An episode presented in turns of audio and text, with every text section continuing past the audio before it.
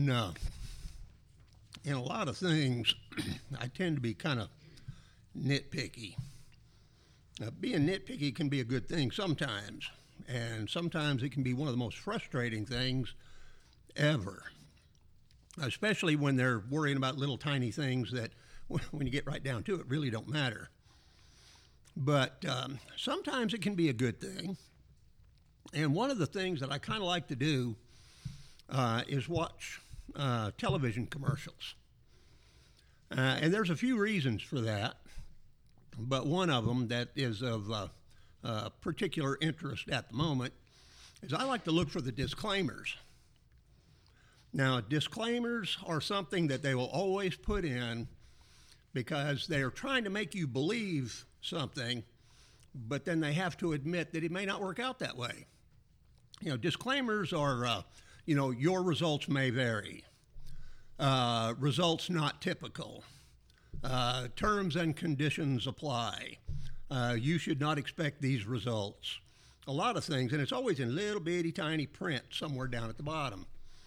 But um, they're, they're giving you some warning that yes, it may work out for you this way, but then again, it may not. And one of my favorite ones is subject to change without notice. And the reason that's my favorite one is because that's the one you run into the most. Because life in general is subject to change without notice. There are a lot of people who have had plans of one kind or another. Uh, over in James chapter 4, James talks about uh, some people who are doing that very thing. In verse 13, he says, Come now, you who say, Today or tomorrow, we will go to such and such a city spend a year there, buy and sell, and make a profit. Whereas you do not know what will happen tomorrow. For what is your life? It's even a vapor that appears for a little time and then vanishes away. Instead, you ought to say, If the Lord wills, we shall live and do this or that. But now you boast in your arrogance. All such boasting is evil. James is not saying that it's wrong to make plans. You know, you can make plans. Uh, say you have a business partner and you are wanting to go to a city uh, and start business there. There's nothing wrong with saying, well, this is what we intend to do. We're going to go to this city, we're going to set up shop, and we're going to work there for a year or two and see if we can make a profit. Nothing wrong with that. What James is talking about is people who say, yes, this is what I'm going to do, and I'm not going to allow anything to interfere with it. He says, You are being arrogant. Uh, he said, you, you have to always bear in mind. And when he says, uh, there in verse 15, instead you ought to say, If the Lord wills, we shall live and do this or that. He's not saying that this is some kind of a formula, that this is something you have to say every time you're voicing an intention. You know, well, I'm going to do this if the Lord wills. He's not meaning that at all because after a while, people tend to start doing that out of habit, and they don't really think about what they're doing. What James is talking about is more a, a matter of attitude. It's this is what I intend to do, but I may not get to. Circumstances may interfere in one way or another, or it's very possible that God may have different plans. God may decide it's better for me to go somewhere else, do something else. The Apostle Paul ran into that on more than one occasion. He had intentions to do one thing, ended up having to do something else because God had a different plan. And uh, we have to be open to that possibility. Uh, one of the interesting things, uh, at least in my mind, to study is, is the subject of providence. Uh, if you're talking about God being active in the world, he's active either providentially or miraculously. Now, you, we read about a lot of, of God's miraculous intervention in scriptures. Miracles are things that are impossible to ignore. Miracles are things that are obviously of supernatural origin. When you listen to a lot of these so called uh, faith healers, people like that, you know, well, it was a miracle we healed him. Well, no, that's not actually what it was, because if it was, everybody would know that it was. Uh, you can't you can't really just you know uh, explain away a miracle. It is obviously of supernatural origin. Providence, on the other hand, is when God is acting behind the scenes, so to speak. God is making things go in a certain direction without anybody being aware of the fact that He's doing that. Uh, and, and, there are times I think that we have to be aware that providence may be active in our lives. You know, can I say that God has providentially put me in a certain place at a certain time because there's something He wants me to do there? No, I can't say that. I don't know that. Hopefully, uh, on the other side of eternity, we'll get to know some of these things. But no, I can't say it. But I always have to be open to the possibility that it is. This may be something that God wants me to do. I may be where God wants me to be. Maybe. I don't know. But I'm aware that it's a possibility and I'm open to that possibility. But life is, is such a changeable thing, and, and human beings don't like to give up control. We just don't. One of the things that causes people more mental stress than almost anything else is the feeling that they are out of control. Things are happening to me and I cannot affect them in the least. I, I can't make them go here. I can't make them go there. I can't make them stop. I can't make it go faster. I have no control at all over the things that are happening. People get really, really stressed about that. And some of us get a whole lot more stressed than others. But we have to be open to, to the fact that a lot of times we don't have any control or very little control at, at, at the, the most. But there are so many things that, that people think are, are just really set in concrete. I want it to be this way, it's going to be this way, and nobody's going to keep me from making it this way. Uh, one, of, one of my favorite uh, parables is in uh, Luke chapter 12, the wise fool or the uh, rich fool. Uh, if you remember the parable, you have a, a, rich man, and all of a sudden his fields are, are, are giving even more. I mean, he is reaping so much that he doesn't know what to do with it. He says, What am I going to do with it? I know what I'll do. I'll tear down my barns. I'll build bigger barns. I'll be able to store more away. And I will have enough to last me for who knows how long. Eat, drink, and be merry. Everything's looking good.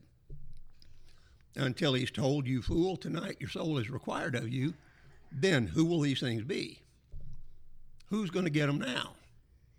You thought you were set for who knows how many years. And all of a sudden you find out, no, you're not. You know, these things happen. Life is a very changeable thing, and, and it can change without notice. I mean, you can be going along one day and think everything is great, and the next day, you know, you're in, you're in the, the depths of despair. You know, go to Texas and talk to some of the people who went through the uh, uh, the recent tornadoes. We have a, a pretty good memory of that kind of thing going on here. And you have people who one day they have a pretty good life. They've got most of what they want. Nice house, nice job, nice car. The next day, it's all gone. Every bit of it is gone. And then some of them are just, you know, well, I'm glad we're all still alive. You know, they look for the bright, the bright spot in the whole thing. But it can change so fast. Uh, and, and, a lot of people are especially prone uh, to putting their trust in money. Money is one of those things, it, it, it, is necessary uh, for us to live a normal life these days. But it can also be a problem. Uh, there are a lot of people who think, you know, I have all the money I need, I can do anything I want. And there's not anybody that can do that much to me about that.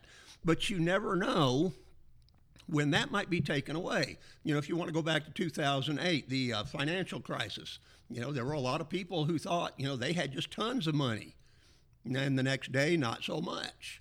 Go back to 1929, the same thing. You had people who had a lot of paper profits in the stock market, and then in a day or two, no, they don't. It's all gone. They were trusting in their money, and their trust was misplaced.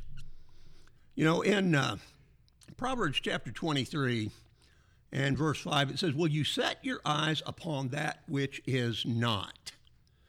In other words, are, are you going to look closely at something that doesn't really have any existence of its own? And it's kind of funny when you think about money, that's exactly what it is. Money is not a material object, it's your subjective trust. You know, all those little uh, paper bills that they give, you know, when you ask what is the thing actually worth, it's not actually worth anything. It doesn't even make good good firewood.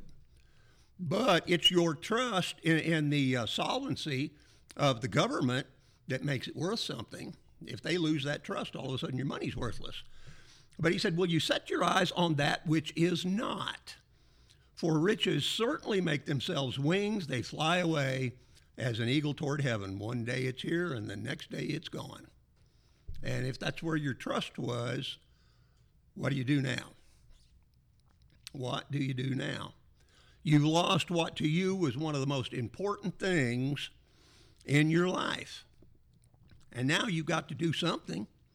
You know, some people they just can't handle the the uh, the thought that they don't have anything anymore, because uh, all of their own self importance was was based on that, the money that they had. They thought that made them important. In uh, uh, 1 Timothy chapter six, in verse six, the apostle Paul says, "Now godliness with contentment is great gain."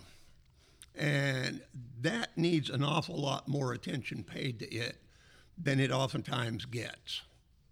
Uh, I, I, know there are some people who are kind of thinking uh, in this direction because I've, I've, seen a few things lately, uh, and they're talking about consumerism being a problem. And they're right. The only thing is, is I don't know that anybody can fix it. Uh, basically, the United States economy is based on people buying things. We have a consumer based economy. And so we go and we take the money that we earn and we buy things that were made by other people so that they'll get money to go out and buy things from other people. Well, if everybody stops buying things, what happens? Everybody gets laid off because they're not having to make things and everybody gets laid off. They don't have any money, so they can't buy other people's stuff, and then the whole economy falls apart. But at, at least on an individual level, we've got to kind of follow along with that anti uh, consumerism thought that money is not everything. It's not. It's one of those things. somebody said, and I, and I absolutely believe it to be true that the less you want, the more you have. You have people who want a lot of stuff. And when they look around at what they have, you know, those are things I want. These are the things I have. The things I have make a pretty small pile. The things I want make a really big one. So I'm poor because I don't have near all the stuff that I want.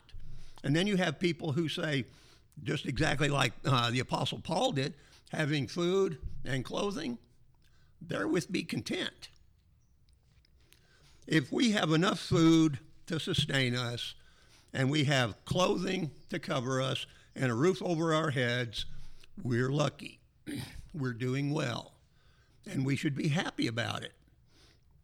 Because this is one of those things, I don't know how, how much uh, you folks follow uh, some of the more uh, recent things that have been going on, uh, like the World Economic Forum. Uh, they caused a big stir back uh, a little while back Uh, because they came up with the catchphrase, you will own nothing and you will be happy. So they plan on just a few people in the world owning everything, and maybe if we're good, they'll let us use it. That was the point they were making. But I like to think, you know, they, they really hit on the truth but they don't know it. Because when you stop and think about it, we don't own anything. Everything on this planet belongs to God. It's His. Was it Psalm 50? The cattle on a thousand hills are mine. God, in essence, you, you, you had a, uh, a problem with the, uh, uh, some of the Jews at least. They were of the opinion that God needed their sacrifices. You know, we are, we are sacrificing for God's benefit. He needs these things. And because He needs these things, then He will take whatever we give Him. You know, instead of uh, pulling the best out of my flocks as a sacrifice, I'll go find the ones that aren't worth anything. You know, God needs this. He'll be happy with that. You know, He'll take whatever He can get. And God says, Oh, no, I won't, because it's all mine anyway. If I was hungry, I would not tell you. And God puts them in their place. He said, People, these things don't belong to you, they belong to me. You get to use them for a while, but guess what's going to happen eventually? You're going to die, you're going to leave it to somebody else. And as Solomon said, who knows if he'll be a wise man or a fool. Ima- imagine the frustration of someone who spends their entire life working really, really hard, doing anything and everything necessary to accumulate wealth, and then they have this huge pile of money and they die, and their relatives waste it all. I spent all my life getting this together, and now it's gone. They said, Well, you should have thought of that ahead of time.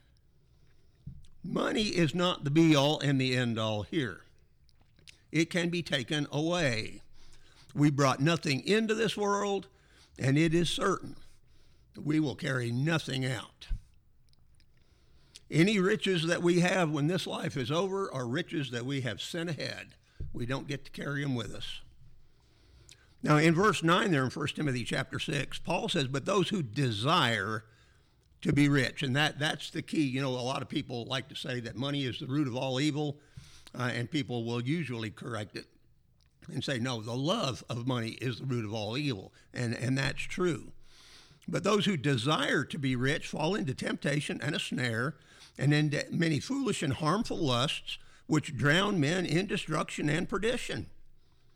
For the love of money is a root of all kinds of evil, for which some have strayed from the faith in their greediness and pierced themselves through with many sorrows. The love of money is not going to bring happiness. It won't do it. Uh, as a uh, uh, as a, as an exercise, sometime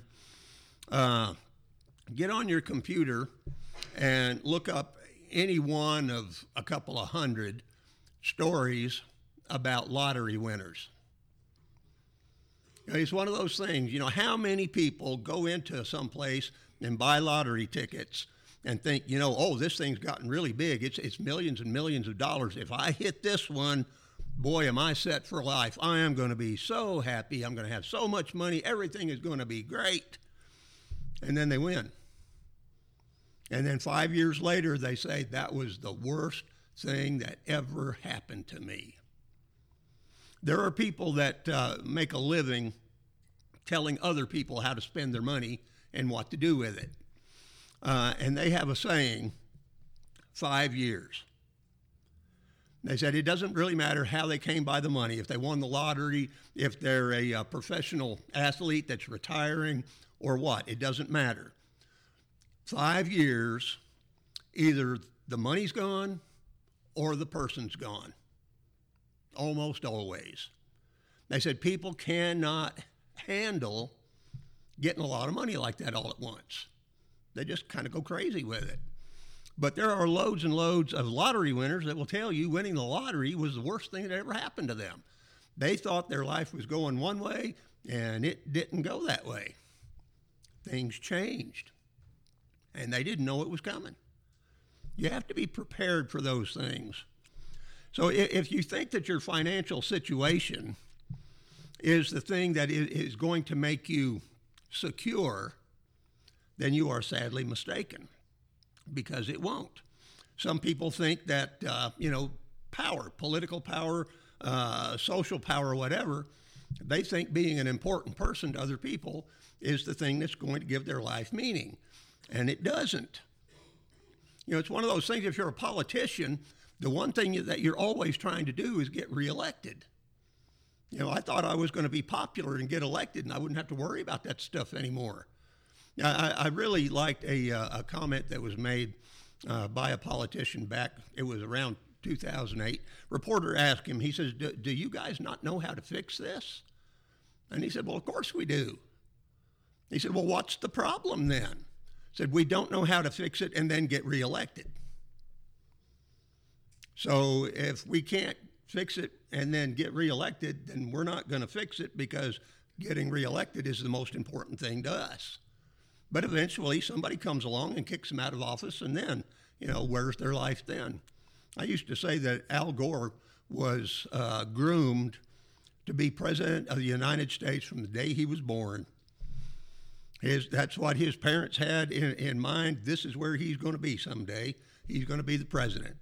And then he got all the way up there almost, and he didn't quite make it.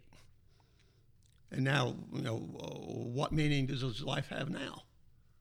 That's where he was headed. He didn't get there. What's he going to do now? Life changes. We have very, very little control over it. In 1 Peter chapter 1, verse 24, Peter said, For all flesh is as grass and all the glory of man as the flower of grass. The grass withers, its flower falls away, it's gone. That's what happens. That's what life does to us. Eventually, we are going to pass from this life. And, it, you know, everything, almost anything, can cause problems for us like that. Do not boast about tomorrow, for you do not know what a day may bring forth. Proverbs 27, verse 1. He says, You don't know what's going to happen. What you have to do is start looking for contentment somewhere else, somewhere where it's not going to be affected by these random things that happen from time to time. You know, uh, there are a lot of things that can happen to us in life. You know, we can think that we have everything. And then the very next day, we find out we have a terminal disease. We're only going to be here for another couple of months. Life changed. Sometimes we think we, we, have, we have life by the tail, it's all, all ours. You know, nothing can happen to me now. And then you find out that your, your business manager has been stealing money and has fudged the taxes, and now the IRS says everything you have belongs to them. And you're, uh oh, you know, boy, that changed in a hurry. Or any number of things. Things happen. So what do you do? You look for contentment, for meaning, for happiness somewhere else. You look for it somewhere where these, these random things that happen are not going to take it away from you. And that's in being a Christian.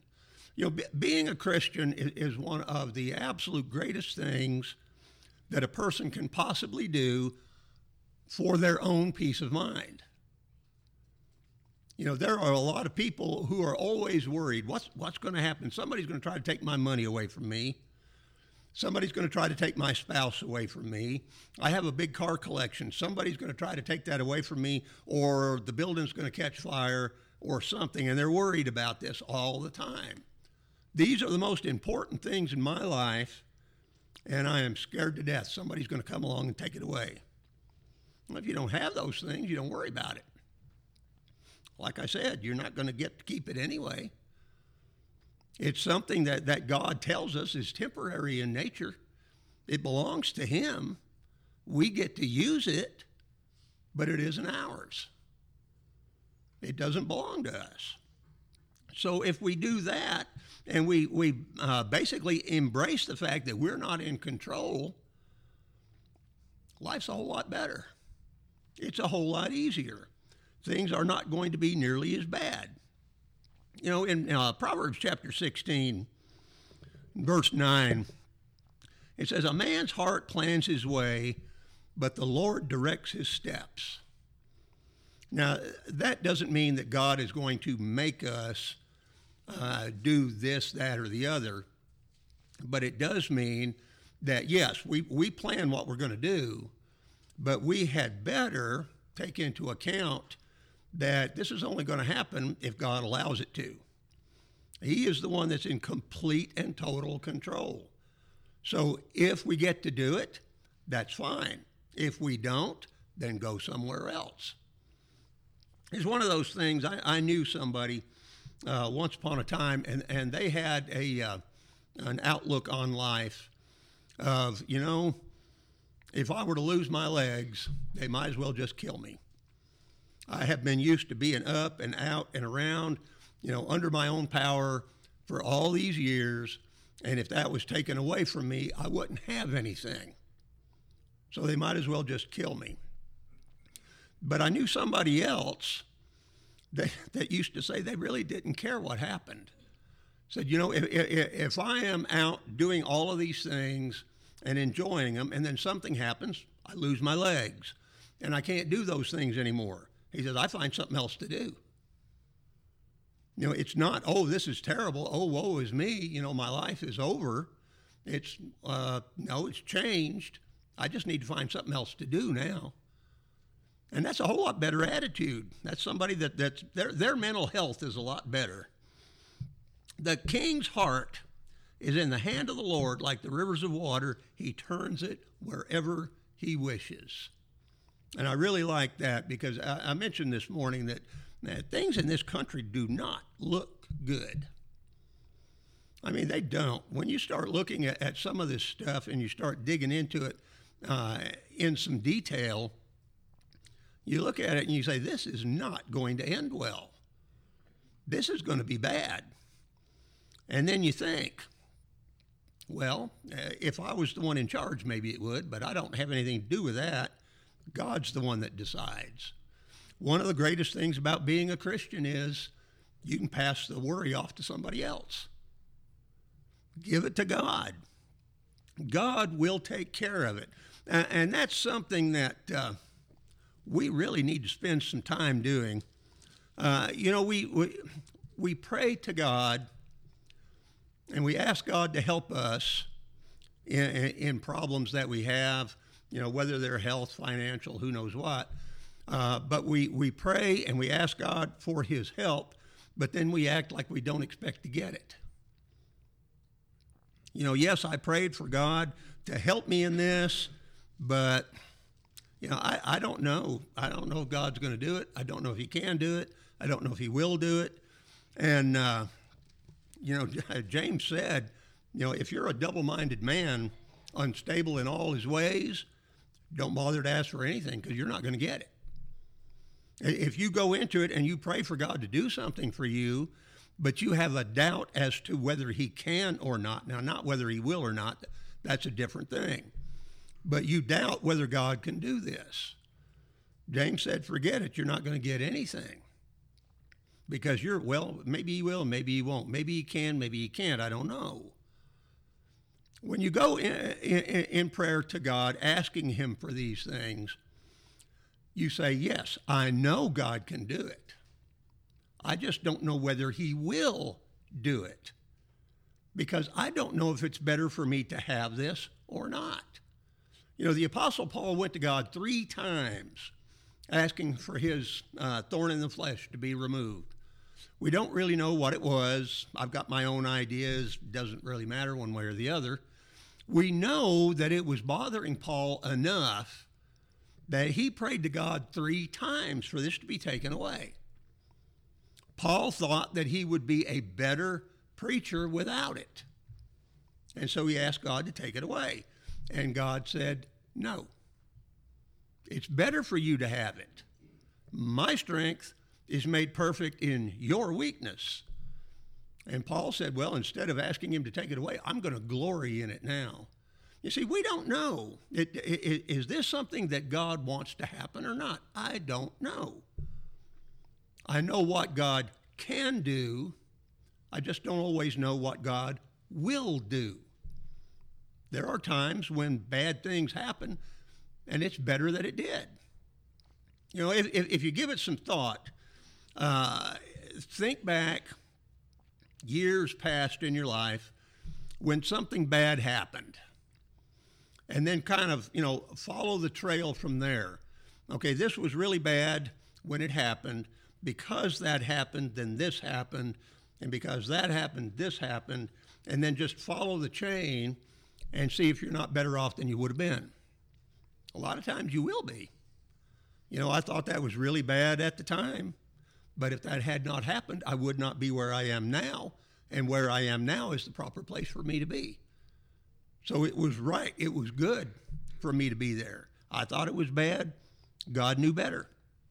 He did what was necessary. You know, we don't have any idea really uh, what is going to go on in this life.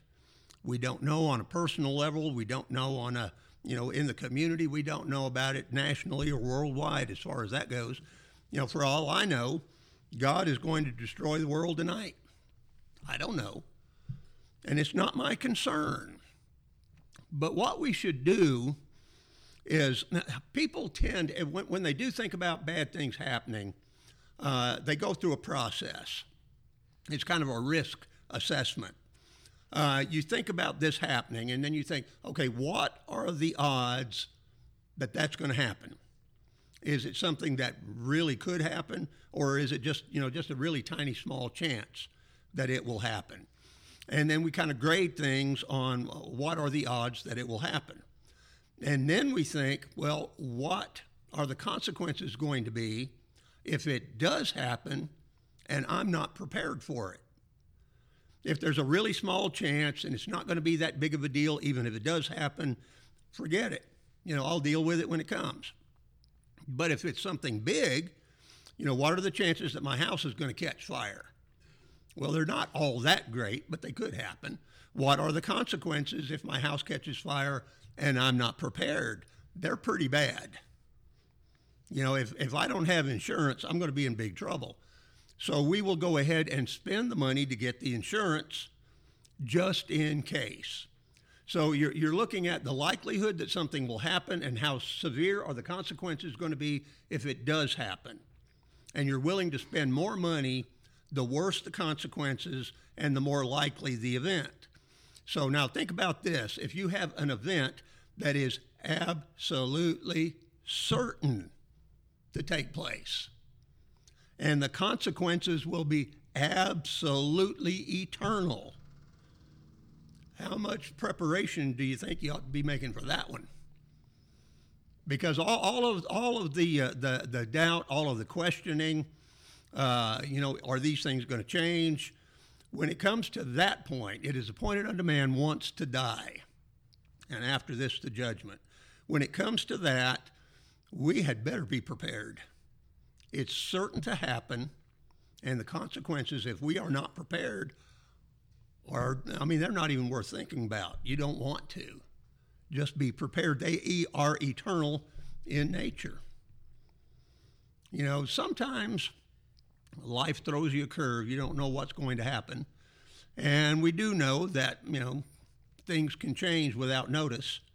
Put your trust in God. Be prepared for that one catastrophic event that is guaranteed to happen, and everything is going to come out right. We don't have to worry about it anymore.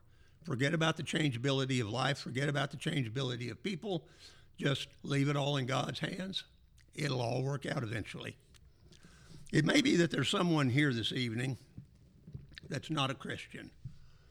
If you're here tonight and you're not a Christian, you could come forward confessing your faith in Jesus as the Son of God, and you could be baptized to have your sins washed away.